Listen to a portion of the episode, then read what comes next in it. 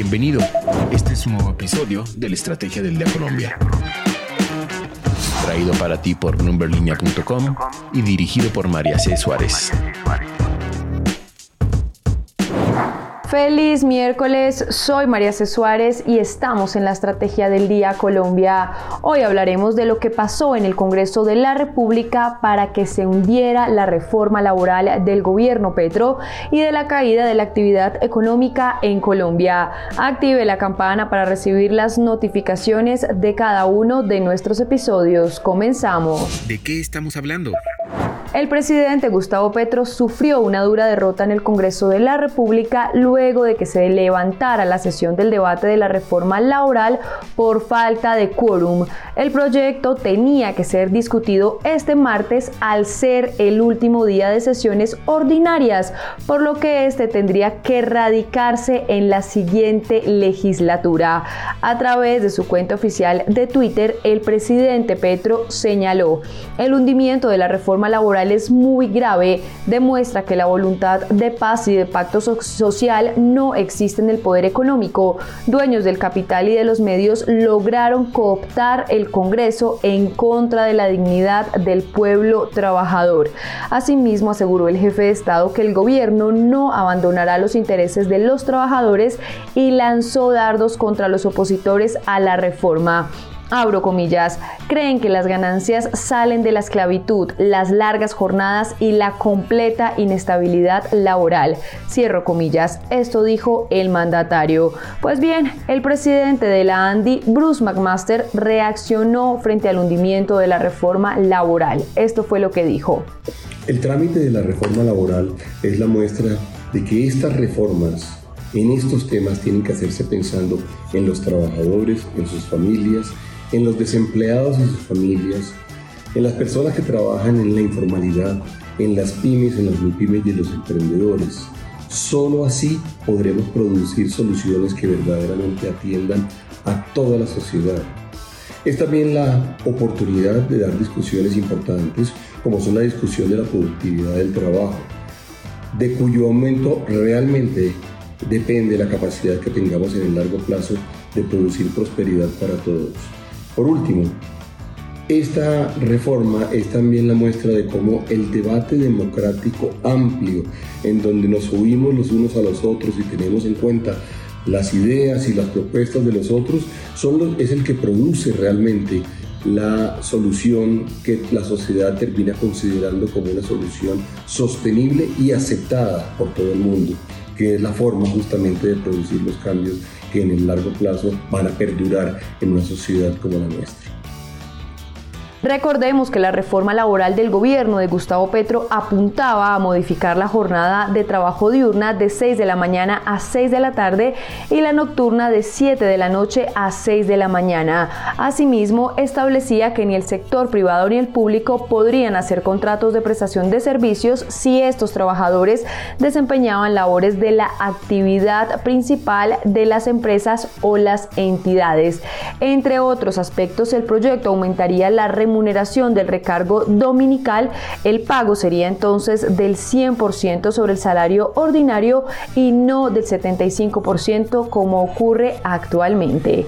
Entonces, nuestra pregunta del día es, ¿qué opina del hundimiento de la reforma laboral del gobierno Petro? Los invito a participar acá, en Spotify.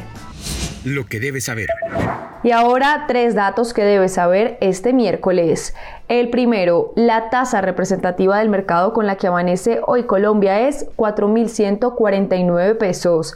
El segundo, la desaprobación del gobierno del presidente Gustavo Petro subió al 60% en junio y luego del escándalo por las presuntas interceptaciones ilegales a la niñera de la ex jefa de gabinete de la presidencia, Laura Sarabia, hecho que le costó el puesto a la funcionaria y al embajador de Colombia en Venezuela, Armando Benedetti. Pues esto de acuerdo con los resultados de la encuesta Texco que fueron divulgados ayer martes. La encuesta opinómetro aplicada entre el 15 de junio y el 16 de junio de 2023 y con un nivel de confianza del 95% muestra que la aprobación de la gestión del mandatario llegó al 31%.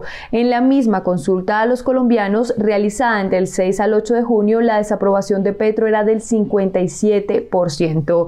Ahora bien, la mayor desaprobación a la gestión del jefe de Estado se concentra en la región central con 69%, seguida por la región oriental con 64% y Bogotá con 58%. Y el tercero, miles de opositores se reunieron este martes en varias ciudades de Colombia para expresar su inconformismo contra la administración del presidente Gustavo Petro y las reformas que está adelantando en el país. La Secretaría de Seguridad de Bogotá informó sobre la una de la tarde de ayer que cerca de 25 mil personas ingresaron a la Plaza de Bolívar y se manifestaron de manera pacífica.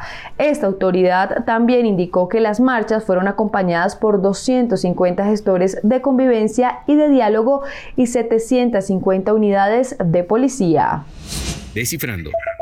Hoy en Descifrando, Valery Cifuentes, periodista de Bloomberg Línea en Colombia, nos habla del comportamiento de la actividad económica en abril. Hola María C. Aunque la economía de Colombia sigue en su proceso de desaceleración, el resultado que compartió el DANE este martes sobre abril muestra que la pérdida de ritmo de la economía fue más pronunciada de lo esperado. Como es usual, les dejaré tres datos clave en este episodio descifrando para que entendamos mejor qué le está pasando a la economía. Primero, en abril, la actividad productiva colombiana, medida a través del indicador de seguimiento a la economía ICE del DANE, reportó cifras negativas por primera vez en al menos dos años. El ICE se contrajo 0,78% anual, sorprendiendo negativamente al mercado. Segundo, los sectores que arrastraron a la economía en abril fueron los secundarios en los que está la industria manufacturera y la construcción, y los primarios donde está la minería y el agro. Estos dos sectores cayeron casi 7% y 3% respectivamente. Tercero, entre las razones de la desaceleración de ambos sectores están las tasas de interés altas que hacen más complejo que las personas y empresas se endeuden y la inflación que aunque ha empezado a ceder se mantiene en niveles altos, lo cual hace que los hogares piensen dos veces qué tipo de gastos o consumos van a hacer. A esto hay que sumarle un efecto base estadística, lo cual quiere decir que como en 2022 crecíamos a tasas más altas, hace que el comportamiento actual de la economía luzca mucho menor que antes. Si quieren más detalles, los invito a que nos lean en bloomberlinia.com y recuerden que nos oímos todos los miércoles en Descifrando. Recuerden seguir este podcast y activar la campana para recibir las notificaciones de cada episodio y así estar al tanto de lo que pasa con la economía y los negocios. Los invito también a que visiten bloomberlinia.com donde pueden ampliar cada uno de los temas que tratamos hoy. No olviden que acá está la información independiente que une a América Latina. Nos escuchamos mañana. Esta fue la Estrategia del Día Colombia dirigida por María C. Suárez, producido por Arturo Luna y Daniel Hernández. Que tengas buen día.